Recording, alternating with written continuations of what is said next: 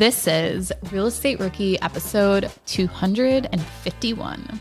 Every recession, going back to like the, the 60s, right? Most of them lasted just under, on average, just under 12 months, right? So it's like, can you buy this property? And even if it maybe isn't a, a home run, over those first 12 months while all, there's all this economic uncertainty what happens in year two and in year five and in year 10 as you own the short-term rental?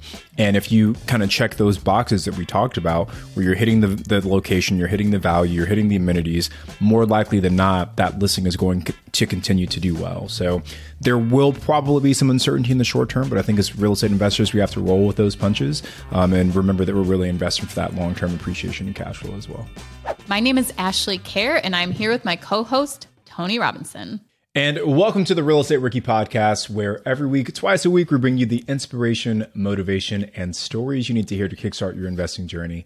And I want to start today's episode by shouting out someone by the username of E Shazam. Uh, Shazam left us a five star review on Apple Podcasts. It says, all of these real life stories are so inspiring. I love knowing all of these people jumped in without being experts. They're learning along the way and they exemplify that there are many ways to approach real estate investing. The guests aren't always necessarily practice interviewees, but Ashley and Tony do an amazing job keeping the podcast flowing and interesting. And you guys are just adorable personalities too. Shazam, I appreciate that. I think that might be the first time as an adult I've been called adorable, but I am here for it. I'm, I'm all about it. Tony, I, every time I meet somebody, that's usually, you know, the number one thing they say about you. Oh, he's just so adorable. I, what's his skincare routine? He's so yeah, adorable. Skin, skincare I get all the time, but the adorable is a new one. But I'm, I'm okay. I'm, I'm okay with that. Okay with yeah, I'll take that any day. I've been called worse. So, Tony, I'm super excited because today we are starting a new series in the Real Estate Rookie uh, podcast episodes. We are doing a 90 day mentee group, and we have three people we have chosen where we are going to stick with them for 90 days and help them in any way that we can to reach their real estate investing goals. Yeah, it's super exciting. You know, we we've got such an engaged and amazing rookie audience and you know, us along with the production team, we thought like how can we provide more value to folks in our audience? And we thought, man, what what cooler way than bringing some folks who are rookies onto the podcast following along with them for 90 days, Ash and I giving as much value to them as we can, and then the rest of our rookie audience getting to listen along and hopefully pick up some cool things along the way. So you guys are going to meet um, three amazing people uh, on the podcast.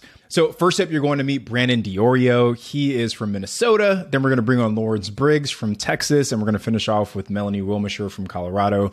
And each one of them is in a slightly different position, slightly different starting point, slightly different goals. And uh, Ash and I are going to do our best to kind of break down what they're working on and give them some insights and advice on how to keep moving towards those goals. And I already know that we're going to learn a ton from them too, which I'm super excited about.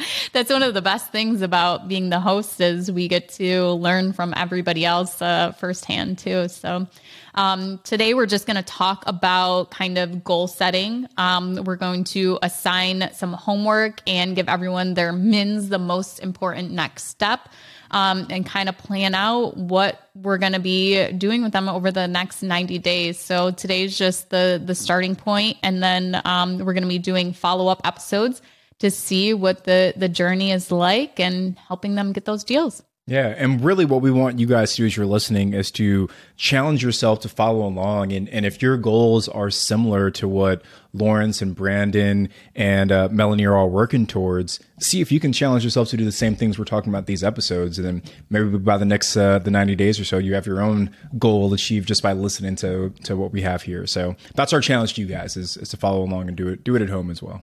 Are current interest rates making you depressed about cash flow? What if it didn't have to be that way? Rent to Retirement has 2.99% seller financing available on turnkey properties. You heard that right. That's a seller financed 2.99% interest rate where the average cash flow is over $900 per month. They also have options where you can put as low as 5% down on multiple investment properties with no PMI. Rent to Retirement is the nation's leading turnkey investment company that understands what it takes to be successful in today's dynamic real estate market. Their reputation speaks for itself with more five star reviews than any other company on the Bigger Pockets website. Rent to Retirement offers fully turnkey properties that are newly built or renovated, leased and managed allowing you to invest with confidence in the markets that offer the best returns. To learn more, visit renttoretirement.com. That's rent, retirement.com. Or text REI to 33777. Again, text REI to 33777.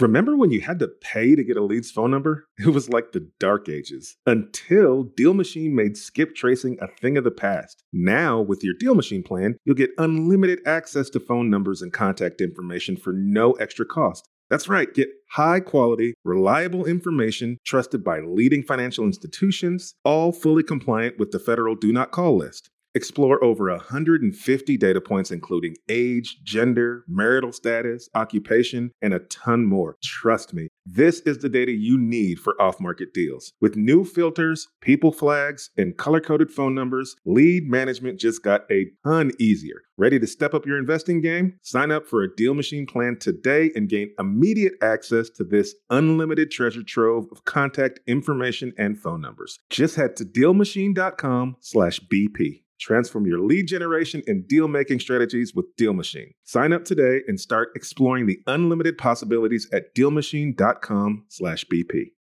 This show is sponsored by Airbnb. Did you know that I turned one of my first homes into an Airbnb? It's true. And it even helped me get the extra income I needed to launch my real estate career. So if you want to try your hand at making even more income with your property, Airbnb is the place to be. Your home might be worth more than you think. Find out how much at airbnb.com/host. Brandon, welcome to the Real Estate Rookie Podcast. You're the first mentee up. And as a quick intro for our rookie audience, I just want to share a quick few things about you so folks can get to know you a little bit better. Number one is that you're an HVAC contractor look, looking to get that first deal done. Uh, number two, your family's in commercial real estate, but you are actually interested in residential. And number three, you enjoy paintballing, man. So uh, anything else outside of those three points you want to share with the rookie listeners? Uh, no, that sums me up pretty good. Work quite a bit when it's hot and cold now, like it is. Um, actually, in my truck in between calls. Um, pushed my lunch to 2 p.m. Dude, if, if that isn't the sign of a rookie investor, I don't know what is, man. You're you're out there working on your lunch break, hopping on this podcast episode. And before we started recording, you told me how cold it was where you were. Just like give us a sense of how frigid it is out there. You said it was like in the single digits. Yeah, single digits overnight. I mean, right now the sun's still pretty strong. It's 22 degrees, but so I don't have my truck running, so it's not too bad. But overnights are pretty bad. Walking my dog, who woke me up at three last night to go out. And Brandon, I have to ask, what is your strategy for when you have to break that bad news to someone that they need that new HVAC system put in? Uh, it's I never don't really have a strategy that much because it's always, I mean, with how expensive furnaces have gotten it's hard unless it's truly unsafe. That's about the only time I really try to emphasize getting a new one. Uh, but I mean, you get to 20 year old furnaces that need 14, 1500 dollars worth of work, or then you try to educate them that's just not worth it, like an old car with bad tires, brakes, and weird engine tick. So you don't get a lot of customers that would like cry like me because they have to spend a lot of money and have to console them. it's never usually like the total amount, but it's uh red tag when furnaces are just putting off too much carbon monoxide and you have to shut off their gas. That's the one that oh, yeah. gets to people. We are super excited to have you on over the next 90 days with us. Uh, can you maybe tell everyone a little bit about what you have going on in real estate investing now? Um, so nothing active right now. I'm um, trying to track down a few deals. Um, just actually missed out on one today because it was a pre foreclosure um, that it was the last day of the rescission period, I believe it was. Um, we're just going to come up with the money fast enough. It was only about a two week heads up from walking through it to when that was running up. Just trying to identify a house for either long term or a house hack for myself. In what market are you currently looking in? Uh, about 40 to 50 minutes um, west of Minneapolis, where I'm currently living. So, wanting to stay somewhat close. And when did you kind of start looking for deals? What was like your when you decided like i'm taking action i want to start putting offers in i want to start looking i want to do this how long have you kind of been in this period of time? Um about a year ago i spent two months pretty heavily trying to buy something but was never even close with how the market was. Basically full-heartedly kind of gave up offering and looking and stuff like that and just focused more on reading the books and learning what i could and now that stuff's finally slowed down trying to finally make it happen Now that the market has changed, do you what do you think is your biggest obstacle, your biggest hurdle, the thing that you need help with right now? Guess biggest thing I'd need help with is just knowing that I'm looking at numbers right. Just uh, using the different programs for estimating rents, um, managing rehab costs and stuff like that. So when we think about your goals, I just want to recap for our, our listeners here. So uh, you've been thinking about doing this for about a year or so, maybe dabbling a little bit, uh, but the goal for you, Brandon, is that over the next 90 days to get your first uh, property under contract somewhere in and around that that region that you're at in Minnesota. Yeah. Awesome. Now, one quick thing, because I, I, mentioned this when we first started. You said your your family's in commercial real estate, but you're choosing to go the residential route. Give us some insight into why you're leaning that way versus the commercial. Um, so right now, leading residential mostly just for the startup cost, um, down payment money. With commercials, just much much more. Mm-hmm. Uh, a little bit harder to get into. Um, my family's they did a lot of development, but they've kind of moved into residential now. More that I've been talking about it, and a few opportunities have come that they were able to um, tackle without, or that I wasn't able to. Um, so they kind of they're kind of split with a few properties in both now. So when when we think about this goal you have of getting that first uh, residential property under contract in the next ninety days, what what are some challenges that you're anticipating? Maybe with your market or any other things, rent control. I know every market's a little bit different. What what are some challenges you feel like you might be facing? Uh, challenges right now are just making the numbers work. Now with higher interest rates, just trying to find a property that cash flows a little bit, just so I can be safe about it, or just something that makes sense for moving into for myself and renting out the rooms. Brandon, can we dive into your finances a little bit? As of right now, what is your plan to purchase a property? Have you been pre approved for a loan? Do you have a down payment saved? Do you have a private money lender? What does your purchasing power kind of look like right now so we can kind of get an idea? I actually did just get re pre approved because the other one was a year old uh, today. Um, I do have a down payment saved up, so I could put 20% down of upwards of 440 kind of Think that math works out there. So I do have that set aside, waiting to make something happen. Um, ideally, it would be two cheaper properties with the money I have set aside for a down payment. So it seems like you're in a pretty good spot, Brandon. You you have some capital set aside. You have you know the the ability to get approved for a loan. So when you think about the challenges, you said it's really just making the numbers work. I just want to ask you a question. In the last month, how many deals would you say you've analyzed? Uh, last month, kind of last 30 days trailing, do you mean? Yeah, yeah. Uh, I'd say I looked heavily into about, only probably about five looked heavily into and kind of 100 foot view on closer to 20. Brandon, do you have a buying criteria, like a buy box as to when you're looking at you know the property it's like okay checklist it matches this this oh not that okay moving on to the next one like how are you doing that kind of overview of the properties and then deciding which one you're actually doing that deep analysis on? Um that could be kind of where i hang myself up is i don't have a 100% buy box or anything narrowed down. The biggest thing so for a house hack ideally i would like something with a master bedroom um, which in the price point that i'm looking there just hasn't been too many because it's older houses that just never had those. And for more long-term stuff my buy box for interest has been if it looks rough, has kind of sparked my interest. Um, scrolling through pictures, I like seeing older furnaces, older ACs, water heaters, stuff that I can very easily take care of, uh, and also use as a negotiation for saying that those have to get swapped out and then being able to do them both in a day. But other than that, I haven't really narrowed down too much. Kind of more of it's a, an area thing for me at this point. So, are you saying that more of it's when you see a property, it's just in your head, kind of as you're looking through it? Yeah. Okay. This, this makes it easy for us. This is your first homework assignment. So what I want you to do is actually like take the time to write down like some of those things you listed off to me and then think of more, add more things on like, you know, what is your budget for a property? Um all these different things that you want in a property and just start making a list of that. And then as you're going through and looking at these properties, maybe you'll think of more things like, oh, you know what, this property has this. I think that would be a huge value add. I'm going to add it onto my criteria, my buy box. So every time that you're looking at a property, you're going through the same checklist, and that will kind of get rid of the fluff and you won't be wasting time analyzing deals that don't meet what you actually want anyway. So that way you're getting it right off the bat as to looking for those things that are on your list so you don't spend, you know, more time on it.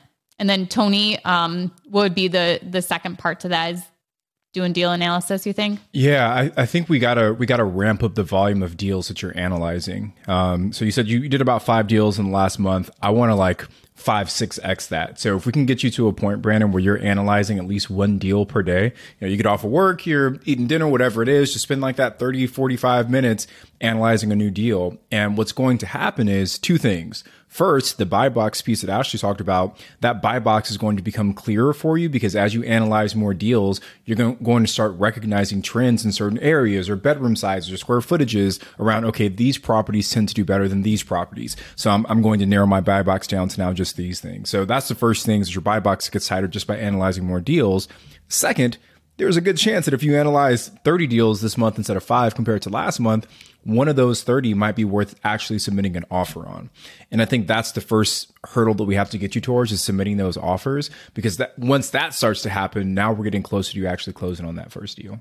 Brandon, as you're doing, like, it's so easy for us to say that, but you're going to have to make the time and be intentional about doing that deal analysis and creating that buy box. So, you know, when we're done on this call or, you know, sometime even tonight is time block. Okay, this is the period, you know, this time period every single day, I'm going to be doing this. Or, you know what, maybe you're just going to batch do it on Sunday evenings. You're going to do, you know, seven different deal analysis. And, you know, even if there's not seven deals that meet your buy box, just grab anything just to practice running the numbers on it too. And just remember too that even though that's what the asking price is, that doesn't mean what you have to pay for a property. So just decrease the asking price, you know, your decrease your offer to to make the deal work, mm. um, and see what that number actually comes to. Um, so yeah, I I want you to kind of do those things and work on it.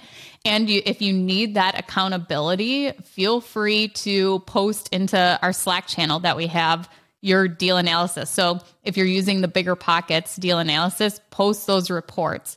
And um, I might actually harp on you and nag on you if I don't see any activity in there. So okay. just to help hold you accountable and just submit them in there. And then too, maybe, you know, we can provide more value to you as to like, look at this thing and, you know, maybe you could change that and just help you kind of fine tune that deal analysis too. All right. last question for me, Brandon, just so I better understand your situation. Are you currently working with the realtor? Are you are you sourcing these deals yourself? What's your deal flow look like? So I'm currently working. My dad's the realtor that I've been working with. Um, I have my license as well, but it's frozen right now. Uh, I've been using kind of his insights on a lot of stuff, which might have been what's been slowing me down as well. Is I underwrite with an extra percent or two, and then he looks at it and adds a percent or two over what I have then stuff just has never worked out. um, so definitely need to kind of narrow it in there.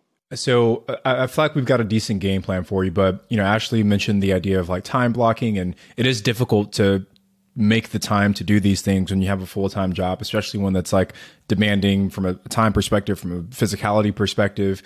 So what I really want you to focus on, Brandon, is is why you're starting on this journey. So if you can share with us why is it so important for you to reach this goal and what does your life look like if you're not able to make this happen in the next 90 days? Yeah, so um, I guess biggest thing is to have the flexibility if I want that as I kind of grow up, start a family. Um, I don't want to get to the point of wanting a family and wishing I had more time for that. I love what I do, but um, physically, I don't want to be struggling to kind of get up out of bed when in 20 years because my knees are gone or something like that. But I want to do what I am doing as long as I can because I do enjoy it, but I do want the freedom um, when I might need it if something unforeseen happens or um, wanting to focus on family stuff. Brandon, that's a, definitely a great why, and we're super excited and help happy to help you. Uh, and just you know, make sure you go through that homework um, until the next time we touch base. It's so easy and some people may be thinking like oh that's so obvious of a thing to do but how many people actually sit down and do it? That's the hard part is sitting down and actually doing it. So easy to tell somebody or to know that you have to do something taking the action and actually doing it. So, um, Brandon, um, if there's maybe somebody who's kind of in the same situation as you and maybe wants to reach out to you and have some accountability, um, where would be somebody, some place that they could reach out to you or find out some more information about you? Uh, Instagram would be best. Um, it's brandon.diorio, so my full name. Um, so B R A N D O N dot D I O R I O. Okay. Well, Brandon, thank you so much for uh, taking the time from your lunch break, and hopefully you have a couple minutes to eat. Uh, usually, Tony shoves his face, uh, uh you know, before any recording. So feel free next time to you bring can your eat lunch while you're doing it. It's totally fine. yeah. okay, Brandon. Um, we'll see you next time. Thank you so much. Yeah. Thank you, guys. Okay, so next up we have Lawrence Briggs from Texas. And I feel like Tony and I already know Lawrence just from Instagram. We see him all over the place. Um, but Lawrence has professional property management experience and has been investing in single families near large military bases. Uh, Lawrence currently owns two long term rental properties, but he's looking to take his business to the next level and secure creative financing. Lawrence, welcome so much to, to be our mentee for this quarter one. Thank you. Thank you all so much for having me. This is like um, an epic opportunity. Well, we're very excited to learn about, um, you know, where we can help you with. So why don't you start off with maybe telling us a little bit about your current investments that you have? Of course. Uh, so I have two long term rentals. I actually purchased two rental properties within six months of each other uh, this year in 2022. I did both of the properties off market. So I was able to source the deal, put the deal together, and um, now lease them and self manage. So right now, um, leading up into 2023, um, my Q1 goal can go either way. Um, I'm very close to becoming 100% consumer debt free. However, if I can land another property by Q1 uh, of 2023, I'd rather purchase another property and let the cash flow pay down that little bit of consumer debt that I have.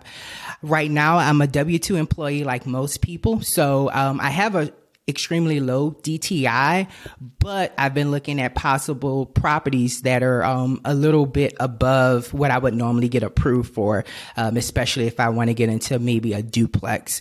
So my goal is to be able to learn how to strategize and use creative financing to my advantage because I'm not afraid to go out there and find a deal and put it together. I just need to make sure I'm putting together the right deal that's going to become beneficial uh, for me and the seller. So possibly um, either a DSC loan type thing or a seller finance for the next deal. So, Lawrence, I mean, first, congratulations on knocking out those those first two deals and doing them in such a, a, short period of time. I think so many of our listeners are looking to be in that same situation, right? So you you've already kind of set a foundation there. Thank you. So when you talk about your goals, it really is kind of adding to that portfolio, but really focusing on, like you said, either um, some kind of DSCR based loan, maybe some subject to or seller finance type deal, what type of property are you looking for? Are you looking for a single family residence, large multifamily, small multifamily? What, is, what does that property type look like? Of course. Uh, so my ultimate um, buy box are single family homes, just because I am close to a military base, and so it's very advantageous uh, for uh, single family homes um, to be available in this area. Um, and then my secondary buy box would be um, either a duplex or a fourplex, but again, that would be contingent on if I can put together a stellar win-win seller finance deal or a DSCR uh, type deal. So, Lawrence, when you think about the the steps you need to take to get from where you are today to getting that that first kind of creatively financed deal in place, what does that roadmap look like to you? Uh, definitely, um, I need to learn how to be able to um, analyze those properties to make them work for seller finance. So that's kind of like my biggest hurdle that I would um, definitely be uh, very appreciative for you all to help me in that area um, to be able to look at deals and say, okay, would this work for DSCR and or seller financing or possibly subject to? So that's like my ultimate goal of learning how to analyze those those properties because we all know as a of 2022 going into 2023, there are some roadblocks when it comes to like interest rates with traditional uh, financing. Yeah, I think one way we'll be able to help you, Lawrence, is to submit multiple offers. So looking at a deal and saying, okay, what number price point would this work at with seller financing? What would this look like with doing um, a bank loan? What would this look like if we can, you know, do subject to on it? And Lawrence, do you want to just explain to everyone what subject to is? Because we don't hear that a ton, but we did recently do an interview with uh, Pace Morby uh, as a rookie reply. So if you guys want to go back and listen to that more, um, but Lawrence, you want to just kind of describe it real quick what it is? Yeah. Uh, so I've never uh, did a subject to loan, but what most people do is what they're going to do is they're going to take over um, pretty much an existing loan. And that can be advantageous in this area because it's a military town. So what ended up happening, what happens is that we have um, our soldier members buy properties with like VA loans, and then they'll get to deploy or leave the area. And so now they're stuck with these properties and they don't have a background in uh, real estate investing. So it can be very advantageous for them to be able to come in and, and do a possible subject to where you pretty much take over uh, that loan. Yeah. So that episode two with Pace Morby for anyone that wants to learn more about subject to is uh, episode 236. And Lawrence, you, you said one of your challenges was analyzing these deals using creative financing, but you you analyze those first two deals that you purchased on your own. Yes, yes. So um, I I'm a I'm a huge uh, nerd when it comes to like Excel. Mm. So I kind of have um, my Excel sheet and I run the numbers of you know what I would ask for, um, what I'm, what I would be approved for, and then I run about five different scenarios of different interest rates and down payments. And if it gives me that um, that sweet spot, then I, I will just go ahead on and do the deal. And I don't like to a la carte deals. I like to holistically look at a deal. So you know, some people are like, oh, I have to have a 15% cash on cash return. If not, I'm gonna leave it. And I, and I'm like, no, I'm not gonna a la carte a real estate deal. I'm going to look at it, you know, overall because for me, um, I'm single with no kids, so I'm in the long haul. Like I'm investing for generational wealth to kind of change my my the trajectory of my family. So but I may, you know, I may fall short of that cash on cash return, but guess what? You know, I may be able to get that appreciation. You know, my primary residence that I purchased four years ago, pretty much doubled in value when people were saying not to buy in 2018. So I, I don't like to just say, okay, it has to hit this particular item or I'm done with it. I, I want to dig into that that idea of building generational wealth. Something we talk about often, right? But it sounds like it's a strong why for you. But before I do, I just want to point out something. You you talked about how you analyzed those first few properties that you purchased. You talked about uh, you know the different Excel models, analyzing them using different interest rates and down payments that process can be applied to the creative financing route as well. So just because the type of debt that you're using is the seller instead of the bank, it doesn't mean that your analysis of that deal changes, right? Because even when you go seller financed, um, there's still going to be some, maybe some percent of money that you're putting down. There's still going to be an interest rate. There's still going to be an amortization period. There's still going to be a term for that debt. So even though those numbers may vary from seller finance to a, to a bank loan, the analysis steps are still pretty much the same. And based on what you just described, sounds like you're pretty good at analyzing deals already. So I, I don't know if the analysis piece is really as big of a challenge for you as you originally thought it would be. Yeah, it's definitely, um, and that's why it's good to have mentors because, you know, if you're just kind of talking to yourself, you don't realize that, oh, you're already doing something. Um, and, and uh, you know, I just want to make sure that it's a win-win. Whenever I did put together my previous deals, it was a win-win for me and the seller. Um, but just kind of, you know, learning as though, how would it work? Because, you know, some deals, they may want a balloon payment or, you know, how would it look if I would need to refinance it? You know, being able to kind of put that extra layer on kind of what I'm already good at with analyzing. And Lawrence, the deals that you're getting that you're analyzing, how are you sourcing them? Oh, network. I'm a huge networker. So, um, I carry around business cards. Um, people recognize me from my bow tie around town. Um, and I just tell people like, Hey, I'm a real estate investor. Um, I'm looking for properties. Um, kind of like reach out to me. I'm active on social media if you all are aware. And so, um, the, the two ways that I found those properties, one was through, uh, doing food deliveries. I, I stopped and I thought the contractor was the owner. And I'm like, hey, like, um, is this your home? He's like, no, but I'll give you the owner's contact information. I'm like, oh, great. And I purchased that property. And then the second property was through um, a Facebook group a guy posted and was like, Hey, I'm trying to sell a property. And I'm like, okay, let's, let me run the numbers. So I definitely feel as though, um, you know, people like to say cliche, like your network, you know, is your network, but that's really true. It's not, it's not what you know, but who you know. Real quick, what are some ways that you're like besides okay so you're looking through facebook groups you're stopping places. What are some other ways that you're sourcing deals besides just you know telling anyone and everyone what you're doing with real estate? Are you doing any kind of mail campaign or I mean, I guess you're kind of doing door knocking, stopping yeah. contractors. So I did, um, I did one mail campaign, um, and I, I did it myself. Like I handed all of the letters. Um, I think I did like maybe 50, um, because I was like, I really want them like handwritten and stuff. I think probably after like the 10th letter, I was like, I'm over it, but I gave myself a goal and I sent, I gave myself a goal and I sent out like about 50 letters. Um, I didn't get any deals from it, but I end up connecting with the realtor who said, Hey, did you ever send a letter to one of my clients? Because I think he received a letter and he definitely doesn't want to sell, but he, he had never received a actual handwritten letter. And she's like, we'll keep you in mind if, if he decides to ever sell something from his portfolio.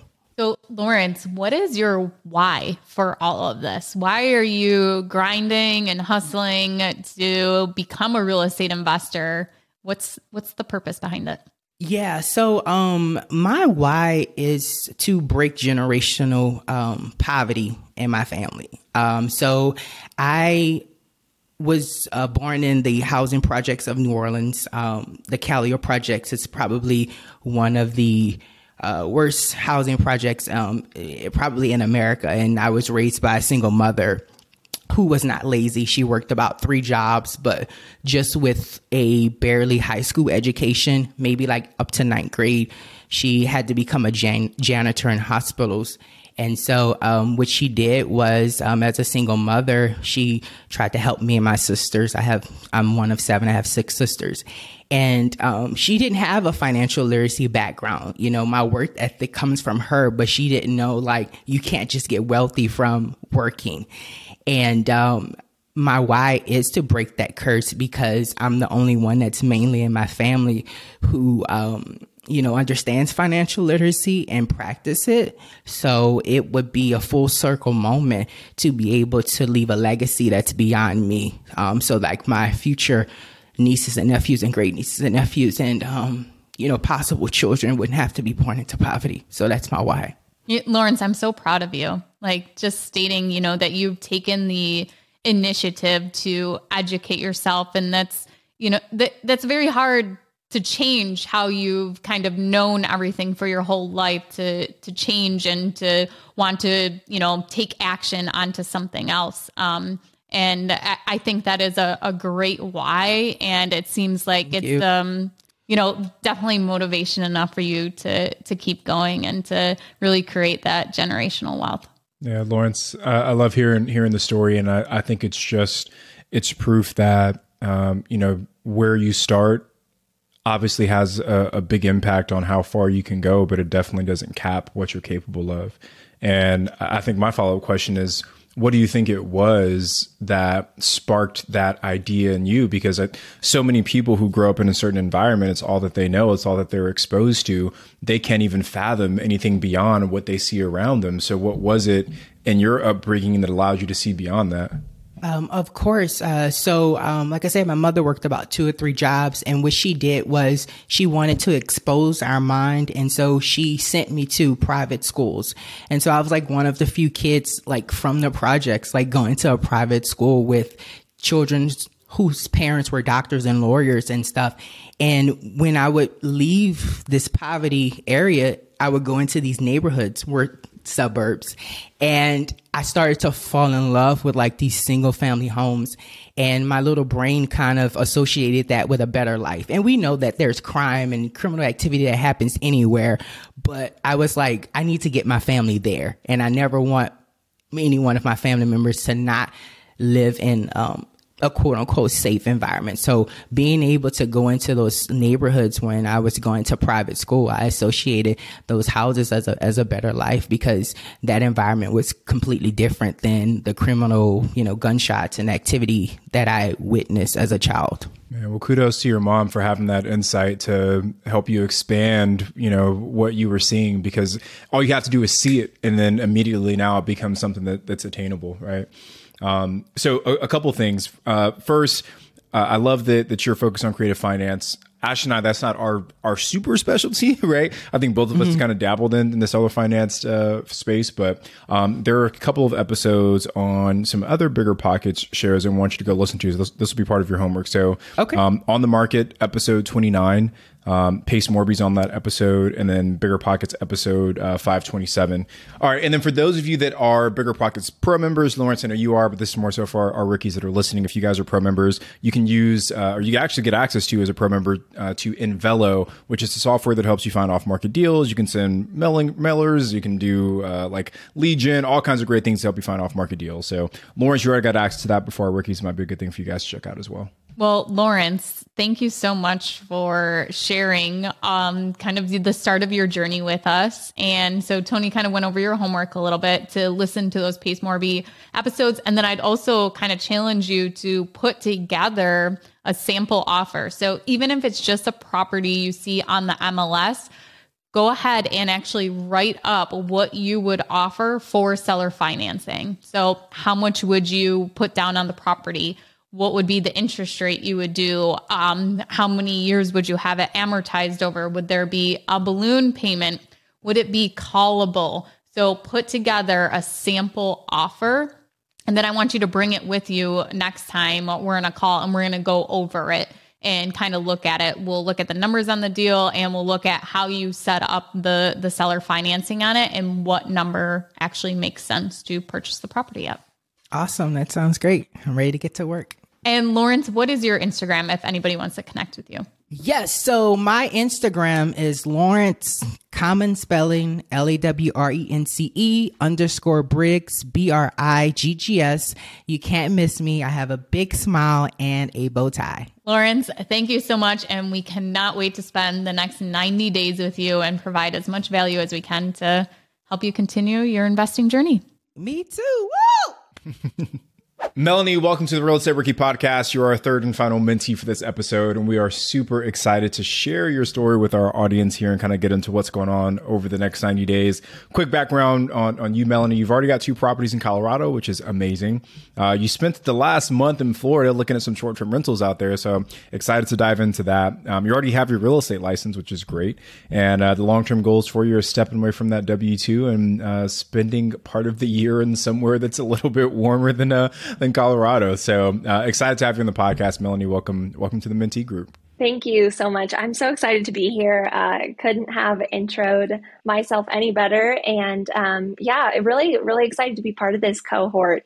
Um, Lawrence and Brandon are uh, wonderful. We've been kind of chatting offline, so just very grateful for the opportunity. Exciting. So I know you're you're looking at short term rentals, but um, how has that journey been for you so far? Because you already have the two long two long terms in Colorado, right? And this will be your first short term. One's actually a midterm, uh, part of our primary residence, and we kind of stumbled into it. It was meant to be long term, but yes, uh, this would be uh, the short term venture. So, what are some of those challenges you feel like you're running up against as you uh, step into this this world of short term rentals? Yeah, so I guess to give you some background, um, I you know went to BPCon and sat in on Amanda Han's session about uh, tax strategies and basically learned about cost segregation uh, studies and you know specifically the benefits of being a W two employee um, and having an, an STR. So I left BPCon and just said, okay, I've got to buy an STR before the, the year is over. And, you know, I, I'm a native in Colorado, but I couldn't hate being cold any more than I possibly do. And so I thought, you know, I, I uh, Florida is probably the place. We have family there, um, and I am just going to be committed to that process. So I found an agent off the the BP forums, and he's been phenomenal. Um, we've been talking a lot about what what I was interested in, kind of my budget, um, and you know, pretty quickly off the bat, I, I realized I was feeling a little in over my head. Um, my W 2's in the tech industry. And when I started the process and thinking about it, I felt like I just had more risk tolerance in general. Uh, and I'm starting to feel like I have just a little bit less. And so thinking about buying, you know, 400, 500, thousand dollar property with a pool that would do really well on Airbnb just became a little more nerve wracking. And so that was kind of the start of that, uh, we shifted a little bit. I changed my price range a little bit. Uh, we started looking at some other properties, um, but kind of my current my current challenge there is, you know, I've been looking at a number of them. I saw a few in person.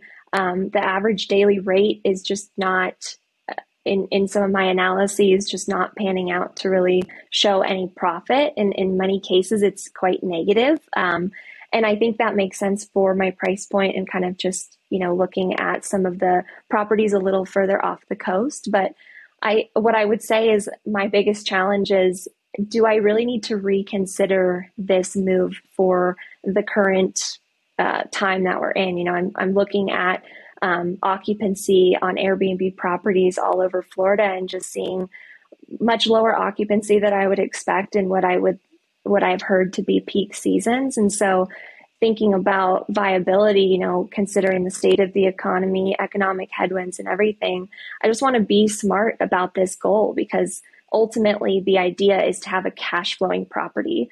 Um, and I can I can wait to escape winter for a few more years uh, before I will just jump into a forced deal.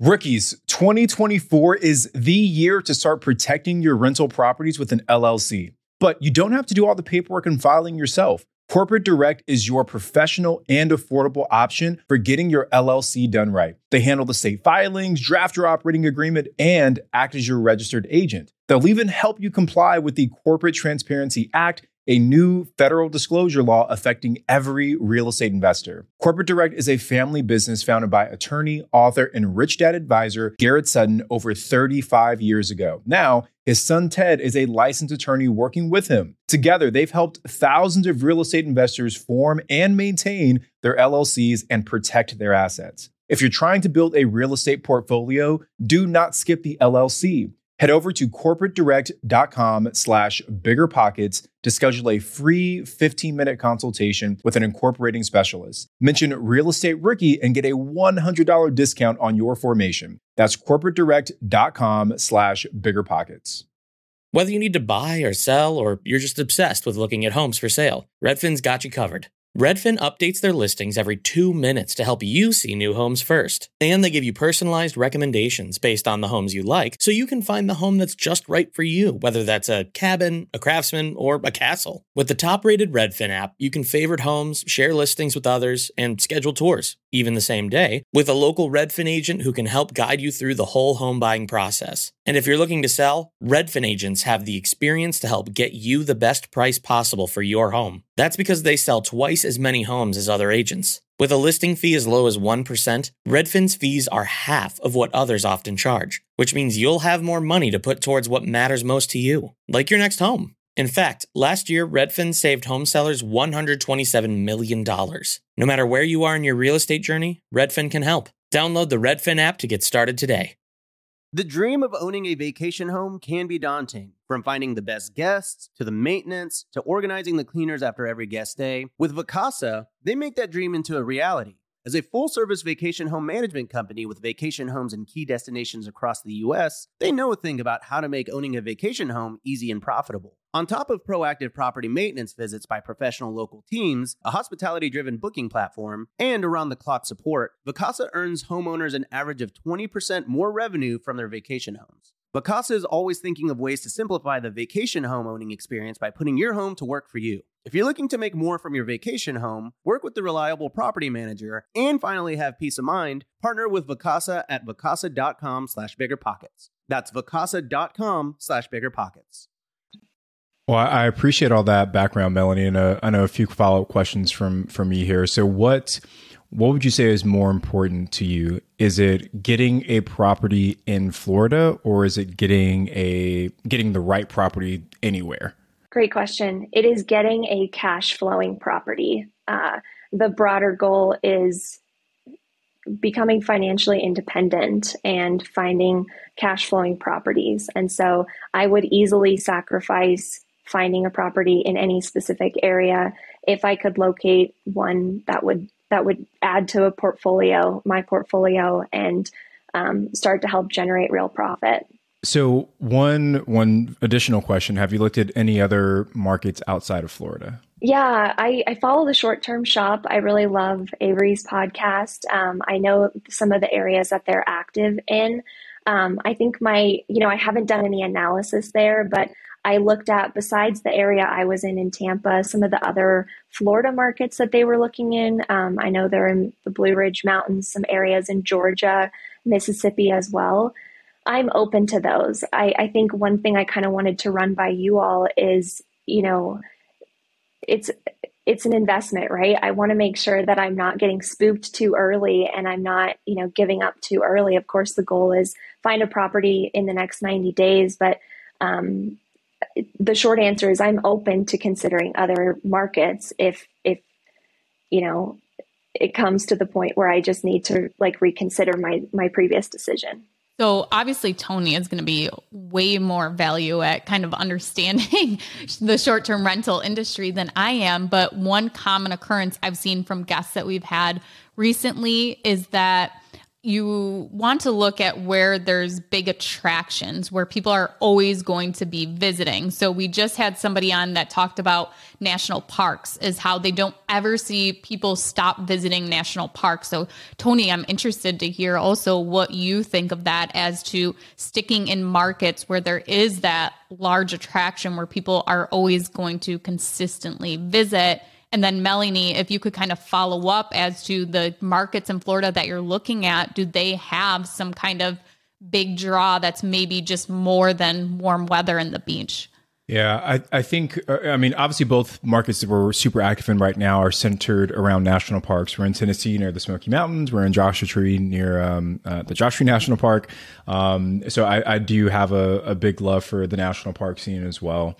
Um, well, here, here's kind of my my advice, Melanie. and I'll let you answer Ash's question as well. But I do think that a lot of the more mature vacation rental markets, uh, we've seen massive price increases over the last two years, but the uh, average daily rates in those markets have not kept pace with those um, price increases, right? So a cabin in Tennessee might be worth 75% more in 2022 than it was in 2019, but the ADRs haven't increased by 75% to offset that difference. So you are seeing profits in some of these bigger, more mature markets getting squeezed a little bit, which is why I asked the question around like market selection.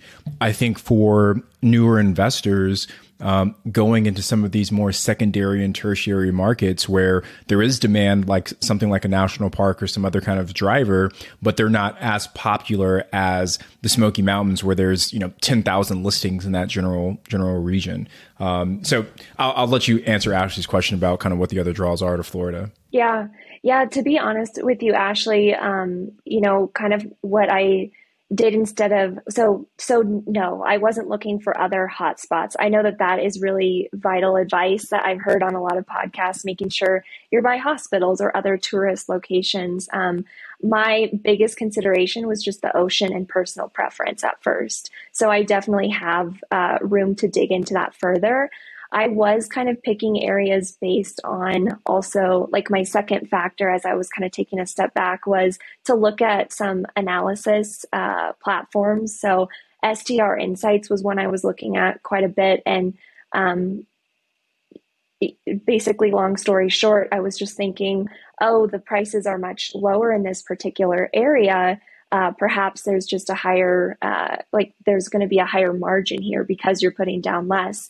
Um, but then I did, you know, a little more digging on the Bigger Pockets forum, and a lot of the feedback I got was that there's there aren't draws to this area, and just these analyses, these um, basically looking at data from specific locations isn't enough. So uh, it's a factor I really need to take into consideration now if I continue with with finding a short term rental for sure. Yeah, I mean, my short term rentals are all in very rural areas where, you know, the attraction is, you know, a, a very small hospital or people just come and stay because there's only one hotel in the town. So there's literally nothing else. But also, I'm doing Airbnb arbitrage where there's very ri- little risk. I'm not, you know, dumping $400,000 into a property. Um, the ones that I do own are fifty to $100,000 properties. So it's not, it, they're not these huge investments that, you know, if for some reason people aren't coming there anymore, it's not, you know, that big of a deal that I, I can cover the cost of it for a while. But with with doing you had said that you're getting the negative cash flow when you're doing the deal analysis. How many offers have you submitted? I've not submitted any offers. Okay. Yeah. So here's what i want to challenge you for your homework is to put in some lowball offers. So at the purchase price you're getting negative cash flow so, what would the purchase price need to be, and what would the terms of the loan need to be to make it cash flow? And then just start throwing out an offer. Even if you just do one offer between now and the time we talk, just throwing it out at you know that low price. Um, another thing you can do too is if it's already an existing short-term rental, is asking for 2019 data.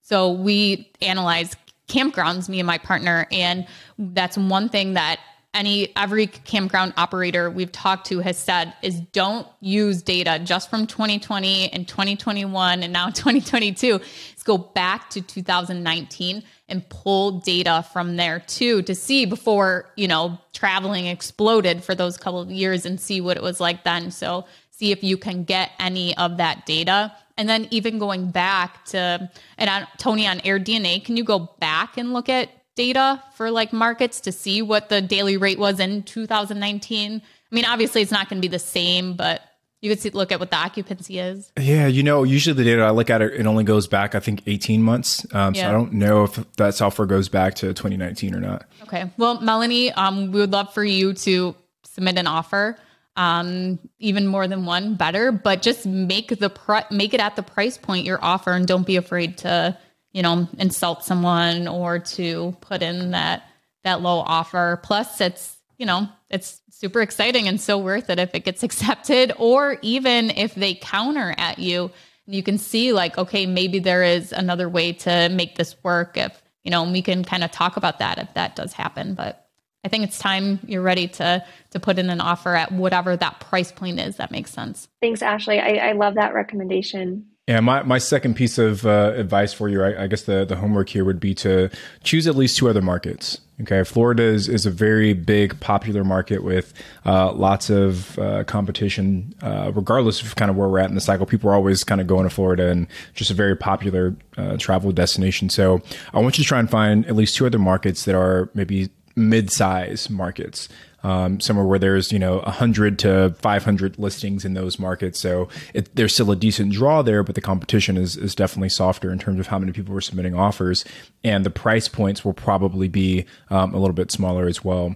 And when you look into these markets um, they're really three things you want to be looking for. And this applies not just to you, Melanie, but to all of our listeners as well. Um, first, you want to look at the policies. You want to understand what the short term rental permits are for, for that city, for that county. Um, typically, the county website or calling up there, you can get that information pretty, pretty quickly.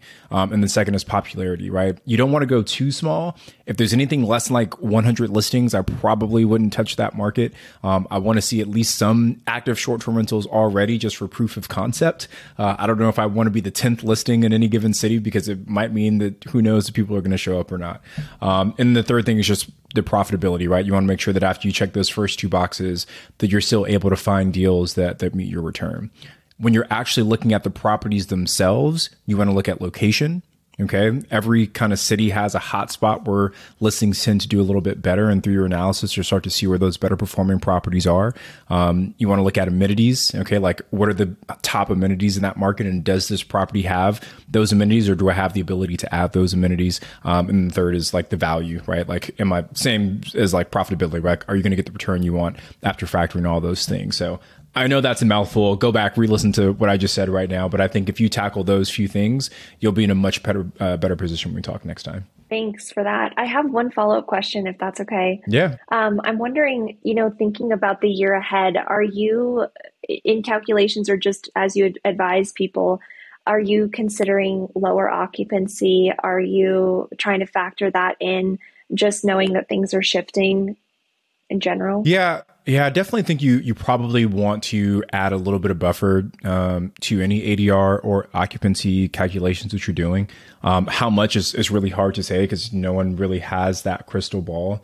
Um, but I think adding some kind of, you know, maybe a negative 10% on your ADRs or 15% if you want to be super conservative is, is realistic. But just, you know, like every dollar change in an ADR has a pretty big impact on your, your revenue at the end of the year. So somewhere around 10% might be pretty good. But just, you know, like even every recession going back to like the, the 60s, right? Most of them lasted just under, on average, just under 12 months, right? So it's like can you buy this property? And even if it maybe isn't a, a home run over those first 12 months while all, there's all this economic uncertainty, what happens in year two and in year five and in year 10 as you own the short term rental? And if you kind of check those boxes that we talked about, where you're hitting the, the location, you're hitting the value, you're hitting the amenities, more likely than not, that listing is going to continue to do well. So there will probably be some uncertainty in the short term, but I think as real estate investors, we have to roll with those punches um, and remember that we're really investing for that long term appreciation and cash flow as well. Yeah, absolutely. That's a great uh, reminder. And Melanie, before we end today's call, what is your why for real estate investing? I you know, I I really love my W two. I'm fortunate to have uh, a wonderful team and and be able to do what I do. At the same time, I just don't want to sit behind my computer for the rest of my life. I really want to be able to uh, build some of that freedom into my life, and so financial independence is the ultimate why. Um, it helps that real estate is so fun and challenging and exciting and interesting. Um, and so I'm just very motivated to continue learning and growing.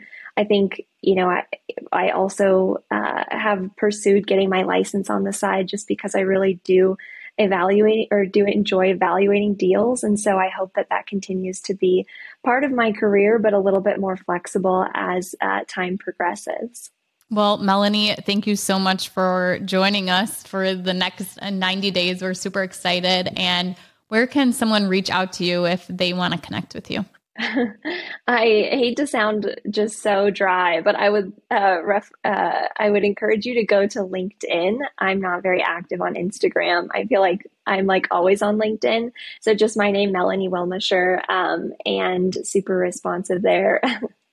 That's probably got to be the saddest place for people to reach out to you that you've ever heard.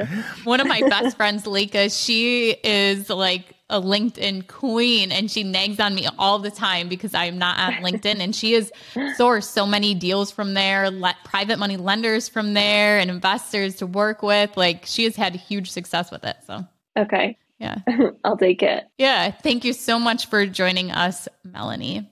So, Tony, we have just met our three mentees and went over their goals and gave them their first homework assignment. So, what are your thoughts? You know, I, I, think some of the, the, the things I'm seeing across all three of them is that you know the the challenges that they thought were challenges weren't as big as what they really were. And when you take some time to kind of unravel those, you you understand that the steps you need to take are a little bit more clear than what they initially anticipated. So, and honestly, I think that's a, a big thing that a lot of new investors run into is like they there's this emotional aspect that makes things a little bit scarier than they really are. But when you take stock of all of the things you already know and things you understand, it is a little bit easier to move forward than you give yourself credit for.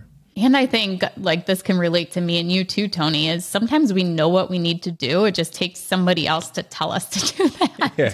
That's why I love having a trainer in the gym because it's like, Yeah. I know I should be doing this, but like when they're in your face saying like, do it one more time, like then it, it, you know, it keeps you motivated. So hopefully we can have that same impact on our mentees here as well. And for all the rookies at home, we would love for you guys to set your own 90 day goals. And if you don't know what your why is yet, really um, try to define that and give you something that's going to give you the motivation and really energize you every single day to keep pushing forward to actually reach that goal. I'm Ashley at Wealth from Rentals, and he's Tony at Tony J. Robinson on Instagram. And we will be back with another episode. See you guys next time.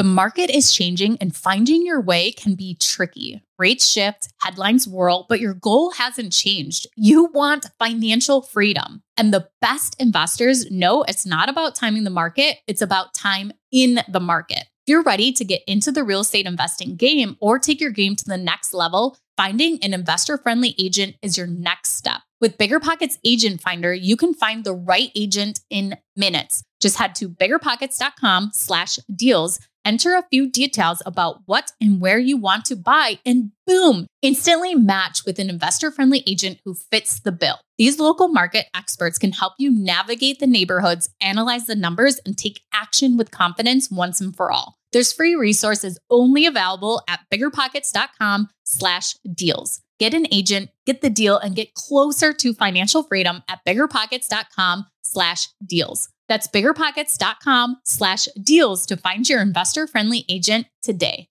The content of this podcast is for informational purposes only. Past performance is not indicative of future results, and all host and participant opinions are their own. Investment in any asset, real estate included, involves risk. Use your best judgment and consult with qualified advisors before investing. Only risk capital you can afford to lose. BiggerPockets LLC disclaims all liability for direct, indirect, consequential, or other damages arising from reliance upon information presented in this podcast.